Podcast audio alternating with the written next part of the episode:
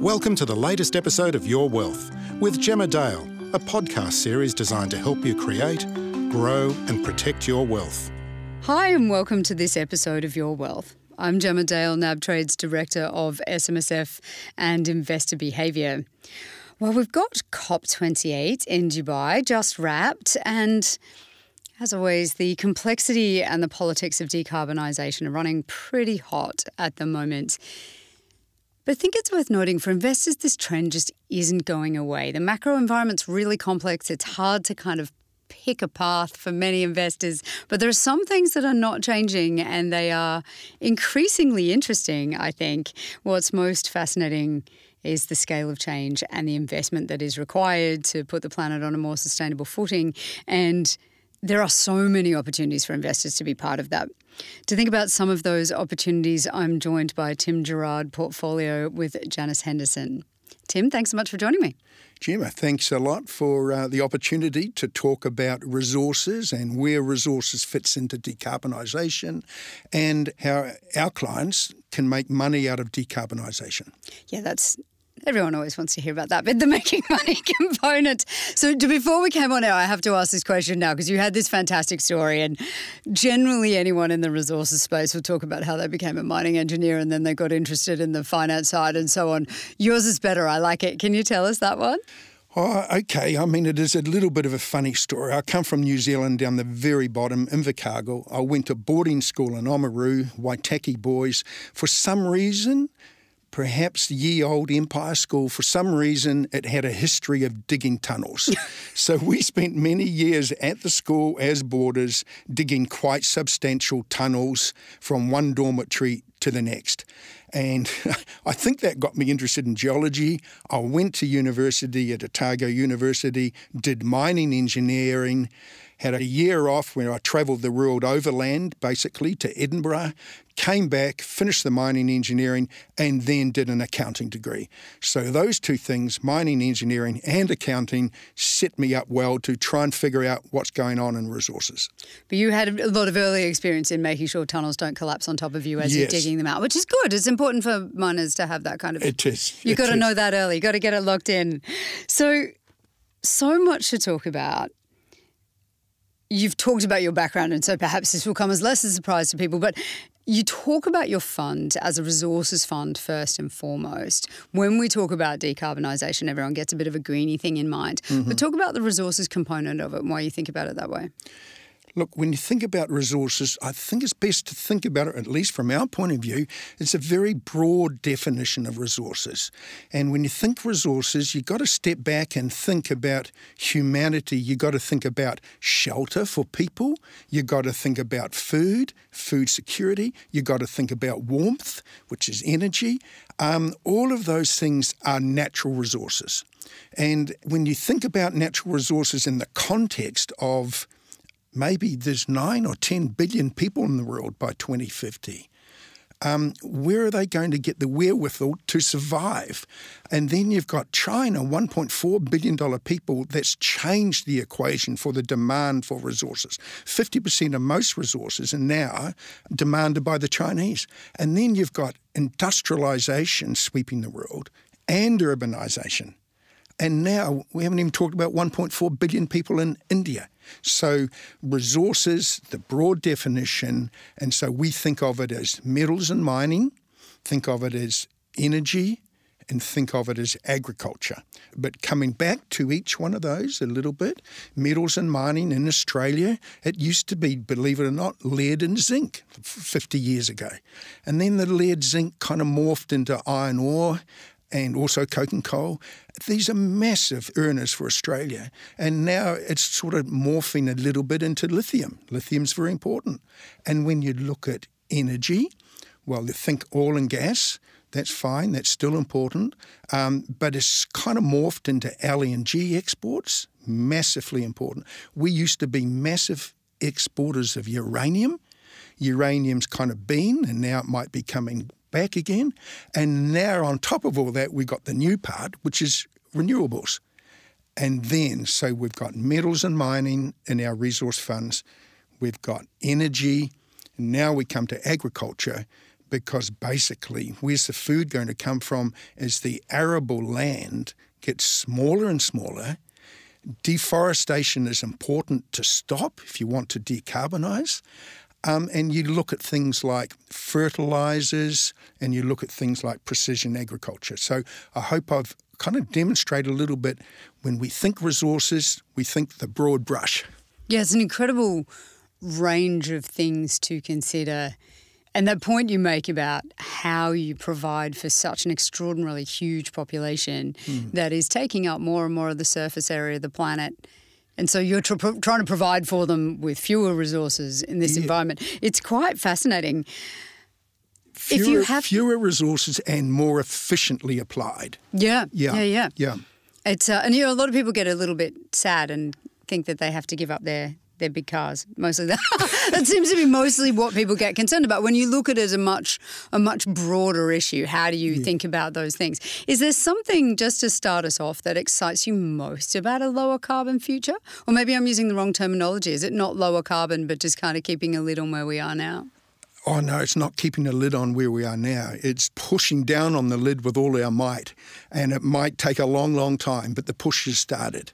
Um What is exciting, what gets us excited about decarbonisation, I suppose, is the scale. And you imagine the world morally, you, you wouldn't think it from COP twenty-eight. You'd think that everyone's in disagreement about everything. But the way I think about it, COP twenty-eight, is an, it's incredible about how much broad agreement there is on many things. And even if they don't get one hundred percent of what everyone wants, there is a move towards the right outcome. Now, what's exciting about that is the scale. The scale of the opportunity is is what's exciting, and the fact that the genie is out of the bottle. It's not like decarbonisation is an if anymore. It's all about when. And so the excitement is, unfortunately, I like to say it's not necessarily Australia. The excitement for us is global, because if you want to invest in the hydrogen economy in Australia, it's, it's just not possible. But when you look at America in terms of excitement, the Inflation Reduction Act, the CHIPS Act, the Infrastructure Jobs Act, all that adds up about to a trillion dollars of money that's been spent now. And all of that has been spent, if you're in America, and reshoring, da- uh, what have you got, data centres, warehouses, new chip factories, new renewable investments. Billions are spent right now in America. Now, that's opportunity. America might consume one point two million tonnes of copper now. Well, it's not going to be long before that's two million tonnes of copper. Where's that copper going to come from? It's debatable. America's leading the way in hydrogen. And then you come to China, and I'm just trying to give you an example, Gemma, of, of the scale of the opportunity. China's leading the way in E Vs, electric vehicles. They need a lot of lithium. They need a lot of good quality steel or aluminium, and they need a lot of copper. And these opportunities are happening worldwide, whereas the previous boom was all about China. Now it's about China maintaining the status quo and the rest of the world decarbonising. Mind you, China's decarbonising too, but we've got this added demand on top of all that demand I talked about before that comes from industrialisation and urbanisation. It's so fascinating, and when you talk about the scale, it gets really exciting. There's not a lot of things where you can absolutely see it coming.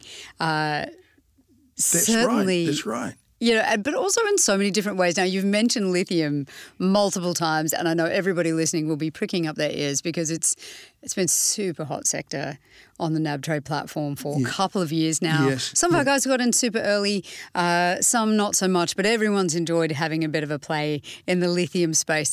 Thoughts on that? Because everyone will be paying attention. Oh, oh look, I think on lithium, I mean, it would be nice if I could say, oh, you know, we thought this was going to happen, this current collapse, and we thought it was going to happen right now. But but we have been a little bit surprised at the extent that the prices have come off. Interesting. Um, but to put that in context, uh, if you have a lithium carbonate, say, which is a base product, and four or five years ago that might have been eight thousand dollars a tonne. And just to put that into context, it went to eighty thousand. And then we're all wondering, well, we know eighty thousand stupid, but but is twenty-five or thirty the right price? Mm. And people trying to get their head round that. But of course, the right price can be anything if the demand is not there right now. And what's happened over the last year, E Vs, uh, you know, maybe global growth hasn't been as strong as expected in general. That in general, that kind of in, impacted the, the E V market, although the penetration rates are still high, but the momentum is lost a little bit. Um, at the same time, the price of electric cars is coming down. There's a lot of competition. And at the same time, though, there is plenty of short-term lithium available, and the, and the the supply chain is chock-a-block, it's full up. Mm. And so the, the guys making the batteries, they don't need the supplies that they had before. In fact, it's the dead reverse. They've got to work the supplies down. And so while the supply chain has to readjust, it could take three months, but it could take six or it could take a year.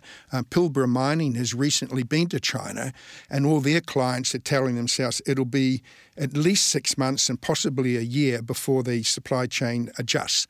So we could find that the um, the prices continue to fall, but it's a little bit like, I would say, two steps forward, one step back. It's it's not going to go up in a straight line. A couple of years ago, the lithium demand was... Um, say three hundred thousand tonnes a year. Now it might be one point three million tonnes a year because of the revolution in E Vs. But by twenty thirty, it could be four point three million tonnes. And there are the long-term deficit is still in place. But to answer your question, do we like lithium? We do, but more a medium term and just let the dust settle over the next three or six months. I mean, that is the nature of materials, right? Yeah, Everyone gets really excited, yeah. brings on tons of supply, the price yeah, comes right yeah, back, then yeah, we all kind of yeah. let it play out, and then we start mm. again. It's um, it's fun if you're into that kind of thing. Um, Jim, but one thing I didn't mention, I, I was a, a bit remiss, but when we talked about the what's exciting about decarbonisation, I kind of mentioned the fact, you know, copper was important, America's important, China's important. But the thing that a lot of people gloss over and your listeners might be interested in, if you want to decarbonise, there's two examples of the way in which you can do it. Um, you want to use more energy more efficiently. The less energy you use in a high carbon environment, then the less emissions. So we like companies that have high-grade iron ore to make into good quality steel, because that high grade of iron ore means less energy needs to be consumed. And if the country is a high carbon energy producer, then you're being more efficient. So that's one tangential way, because it's not all about just windmills and solar. It's mm. all sorts of ways to decarbonise. And the other way that I think we all forget about, maybe some of your listeners not so much, but if you recycle... You recycle a tonne of steel, recycle a tonne of aluminium or your aluminium cans, uh, recycle the old cardboard cartons. Basically, the carbon emitted from that recycled process to produce your original good again is a quarter of what it was to originally produce it. So we like, we're always on the lookout in our funds. It's not just a matter of mining copper, but who's good at recycling copper and aluminium? So we want it both ways because we're always looking for value between those extremes. That's really interesting. It leads straight into my next question, right, which is very, very helpful. We, you've mentioned copper multiple times as being critical, and there is this constant talk about critical materials, critical yes. minerals that yeah. are going into this process. Is copper your preferred pick? Are there other things that you think are more sexy and exciting, have better scale, better scope? Oh, look, we got to be careful about what we pick. Part of the portfolio is we we pick a few lots of things because we know often you, you you pick something in theory and you might get it wrong. So so the picking is careful. We got to use a lot of judgment, not to get carried away. And on that, I'll answer your question in a second, but we've also, in the same kind of vein, we've got to be careful to say, well, we're pretty sure that the copper price is going to go from A to B, because what we want to do is find a good copper company that is value even at a low copper price or a copper price that doesn't move. So that's a way of helping us de-risk, is not to continually look for the upside story. Now, now having said that, though, if you force me into a corner, yes, um, and I've already said that lithium is a little bit more of a medium-term recovery story, when you look at copper, to be honest, it's hard not to be wildly excited. Yeah, right. Wildly excited. And and there's a couple of reasons for that. You might be able to deliver a lithium mine of five or six years. The, the scale's relatively modest. Often they can be um, not burdened by big infrastructure challenges. So lithium mine you can get going in five or six years' time. A copper mine, it could be ten to fifteen years. And when you look at Goldman Sachs, but typical brokers, uh, they they would have said, and, and I'm not saying that disparagingly, a, a typical broker, and mm-hmm. we agree with him, you probably need an extra four million tonnes a year of copper by twenty thirty. There's only twenty-three million tonnes a year of copper produced. So where's that four million tonnes going to come from when it takes ten years to get a new copper mine going? Now, some manufacturers or consumers of copper will say, oh, we've come up with a, a good new way to to use less copper in our product. That's called thrifting. Or some guys, if the copper price goes up, it makes it more economic to go out to Goldburn and get the scrap and bring it back to Sydney. If the price doesn't go up, then you can barely get to Wollongong. So very important to recycle, very important for thrifting, but it's not going to be enough. And so the question is, we talked about lithium, how the price went from eight thousand dollars to eighty thousand dollars because there was no supply. Uh, you talked about iron ore prior to the China reset, used to be thirty dollars a tonne, went to two hundred dollars because there was not enough supply. Now, copper is currently three dollars fifty or four dollars a pound. Um, if there's no supply, well, the price will go where it goes for the marginal producer to buy the tonne he needs. It could go four, five, six times higher. And so we're wildly interested. But it's even more complicated than that. Your investors can't really invest in Australia. B H P's taken, taken out Oz Minerals, a couple of other smaller copper companies. But the only way really an investor here can get hold of copper in Australia is through B H P or Rio, and it might be twenty percent of their revenue or their earnings, whatever. And they probably already own B H P and Rio. Yeah. Oh. And so, very important, there's lots of global opportunities. Our funds, I haven't mentioned this before, we're not an Australian fund investing in Australian. We're global investors. We find the best copper globally to put in those funds. And then I think the other thing, just while we're on copper, um, th- there's probably going to be a big fight, a big scramble for copper resources. China is less concerned about what they pay for something. They're more concerned about the security of supply, kind of an east versus a west thing. Uh, and then big companies are going to want to tidy up minnows.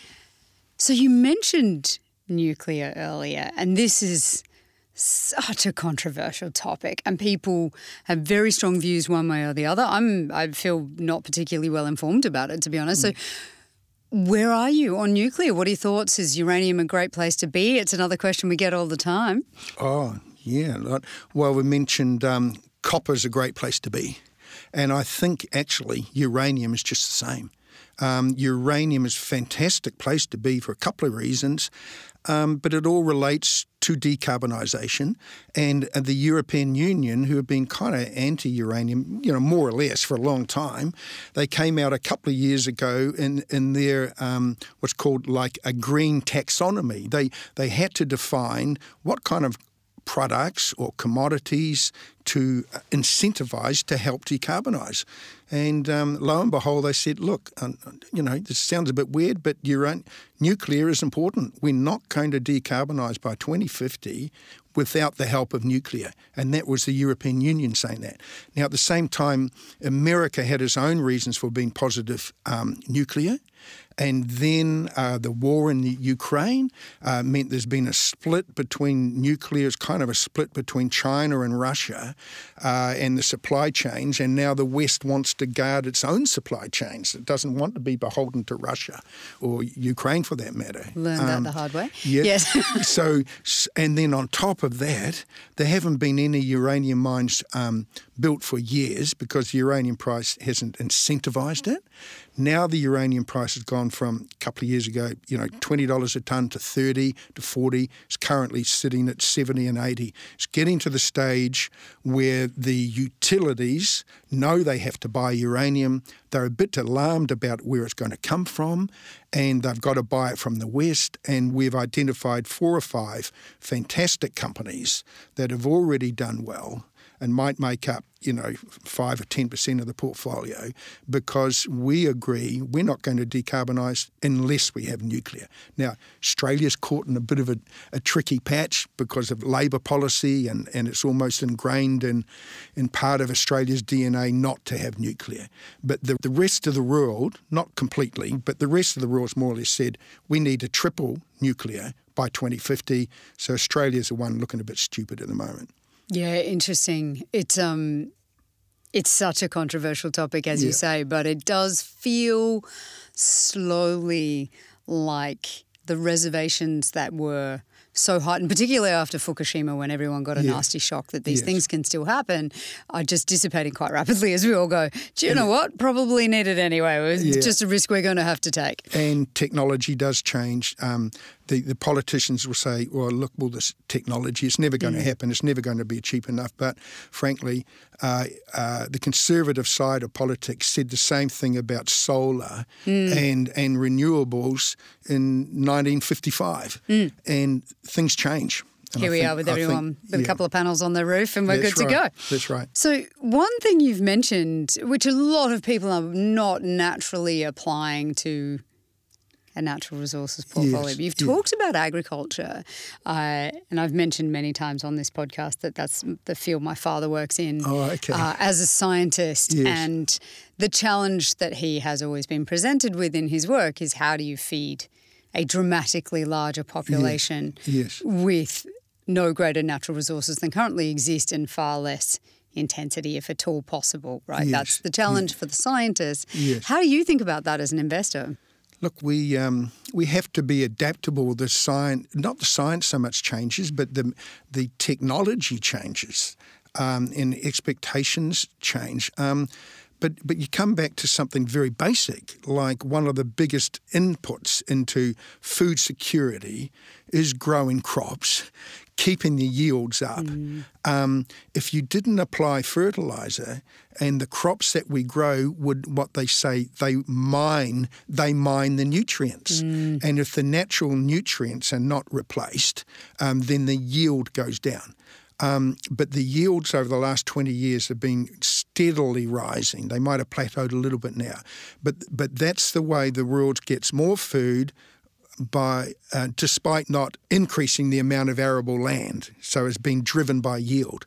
But that's kind of plateauing. And also some of that yield, um, uh, it it's, hasn't always been wise application of fertiliser. Mm. A lot of nitrogen gets wasted, it gets leached into the soil, it causes all sorts of problems. Same with phosphate. So if nitrogen's over-applied, it's a big problem and it's not helping the yield. On the other hand, things like phosphate and potash, over the last couple of years, they haven't been applied enough and the yields have suffered because of that.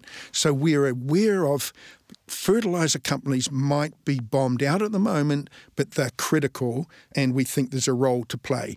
But having said that, if we want to make money from decarbonisation, we don't want to buy fertiliser companies that are going to get penalised with a carbon tax if they are using huge amounts of gas mm. uh, to make their products.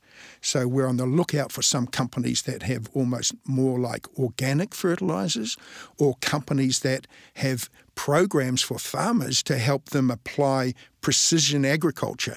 So only that five-metre patch on the field gets the fertiliser if it's required. If it's not required, go to the next five metres. So all of that's really important. And then that's like just the start, because then that food has to be traded around the world, has to be stored in silos, it has to go in ships, it has to get somewhere where it's needed. All of that's an opportunity as well. Um, so agriculture, and then we look at forestry as well. We look at paper as well. Um, so there's a broad definition of agriculture. Uh, and then we look at some companies like John Deere. You, you know, you, you've got automation in agriculture now. The tractors set the computer from your kitchen table and it'll do the paddock for you. Uh, all of that's a reality. And while it's doing the paddock, it might measure the soil carbon, perhaps. And then that's another that's another thing for your father and the scientists to try and figure out, how much carbon does soil sequester? And there's a lot of debate about that. So again, you lead beautifully into my next question, oh. which is the carbon capture and storage. Yes. Which is something you've alluded to, and I find this, again, we talk about uranium and about nuclear, so controversial, but becoming less so perhaps. Yeah. And carbon capture and storage feels like a similar topic where yeah. there appears to be some gaming of the system, but again, huge opportunities to do yeah. it well. Yeah. How do you how do you think about that? Can you can you invest in that? Can you find a way to do it well? I think we can find a way to do it well. Um, Carbon capture, again, it's, it's kind of a little bit like what renewables might have been like in the fifties. And it's easy to say carbon capture doesn't work. And it's true to say that over the last ten or fifteen years, there's been, you know, five or ten R and D projects that haven't worked. They've been tend to apply to thermal coal power stations where where the carbon being emitted, the carbon dioxide being emitted is very diluted and it's hard to capture and expensive to capture. B H P put a good slide out a couple of years when they said the sorts of things that are going to need to be done to decarbonise include carbon capture and storage, C C S, and they said, look, currently we've got about twenty in the world. I think they said we're going to need ten thousand. Now, yeah, wow. that's a hypothetical thing, but our view is carbon capture and storage is real. Hydrogen is tied up with that, but when you, when a country like Saudi Arabia or America, gas is so plentiful, they recover the um, hydrogen from the gas, they take the polluting C O two, they collect it, put it in a pipeline, put it a couple of miles underground. And and so it's quite controversial. It's going to work. There's companies in America already doing it successfully. Um, America gets incentivised for every tonne of carbon captured. American government will give, here's eighty-five dollars of tax credit. And it doesn't cost anywhere near eighty-five dollars to do it. So that's going to kickstart that industry there, and we're still mucking around here saying, oh, I don't know if we'd do it. But our view is when we talk energy transition, surprise, surprise, it's a transition.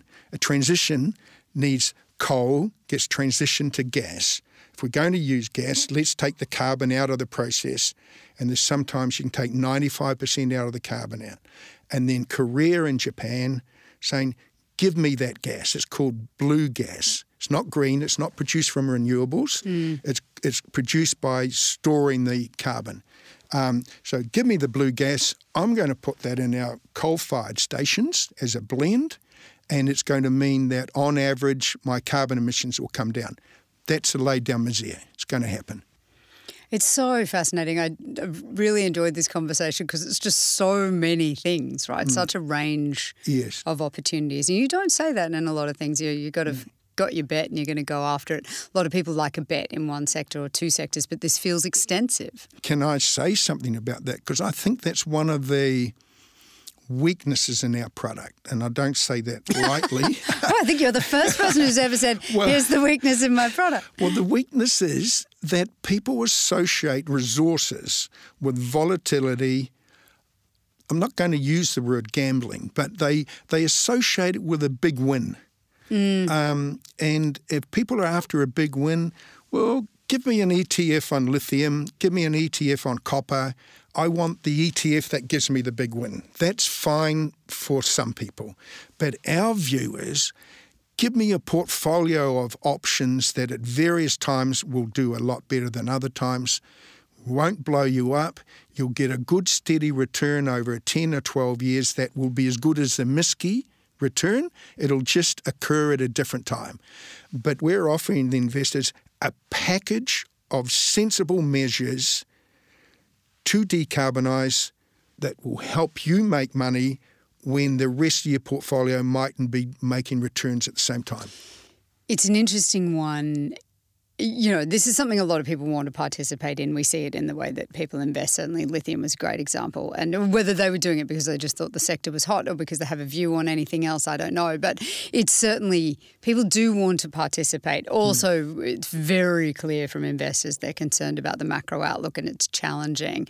One last question then. In a macro environment like this, and you've talked about the sheer volume of investment that's mm. going toward this, mm. when you look at, I love the Inflation Reduction Act. I love it. It's got nothing to do with inflation reduction. It's just it's a ton of money for renewables and God yeah. knows what else. So, you know, like it's, it's mm. hilarious how it was named. But let's say the amount of investment that is coming from the mm. U S, but also, as you say, from China and so on. Do you think that's at risk in any way in the current macro environment? If everything goes to hell in a handbasket next year with, well, it might be this year, but yes, yeah. anytime soon, uh, are you concerned about the level of investment contracting, or do you think these things are going to play out one way or the other and maybe the timing changes marginally? Oh, look, I think we can always have plenty of reasons to be concerned. But as I said before, the genie is out of the bottle. That um, there's a sense of urgency about decarbonising. Mm. And so different countries will approach it in different ways. And we've had big cost blowouts in, in renewables um, because of inflation. Uh, and contracts have had to be renegotiated. I think that's going to happen time and time again. It's not going to be a straight line. But if the resolve of the world is to reduce carbon, then surprisingly enough, it might be one of the last things that gets cut. Mm. But on the other hand, uh, there's all sorts of other important things, and there's been a lot of money spent over the last decade. So I'm not saying that there may not be changes ahead. You, you, uh, if the Democrats uh, lose the elections in America, maybe the Republicans have a different view on some of the Inflation Reduction Act. On the other hand, a lot of the Inflation Reduction Act is good for red states mm. because a lot of money has been spent in the red states like Texas. Mm. So it's not a foregone conclusion that that would get axed at all. So, look, we can always be worried about the macro. There's always plenty to worry about. And if anything, I think we would say now everyone's so worried about everything that now's a good time to be adding rather than reducing. Tim, tell us about where to find out more. You guys publish a lot and you put a lot of thoughts out into the world, which I think are really useful for people. Where do people go to learn a bit more about what you're doing? I, I think it's it's probably a good start is is to to go straight to Amy Barron. No, but you could certainly... There actually are a lot of advisors who listen to this, and they will probably know Amy, uh, who is listening right now, so you can call Amy. But if you're not going to call Amy directly, uh, look, where we, else might you uh, go? No, no. I, I, we have a very good um, web, Janus Henderson webpage. We have a lot of information there on shared knowledge. I would say that would be the best place to start. And by the way, we, we have a couple of products in our resources portfolio. One is an E T F, mm. and so the companies in that E T F are public. So for your listeners who are interested in seeing the sort of stocks that we own, you can watch that till the cows come home. Tim Gerrard from Janus Henderson, thank you so much for joining us today. Uh, Gemma, thank you for the opportunity to uh, present Janus Henderson's uh, sort of the story behind the story of resources. It's been a fantastic meeting. Thank you. Thank you so much for listening also. As always, we love hearing from you. We get fantastic feedback from you guys. We love getting your questions.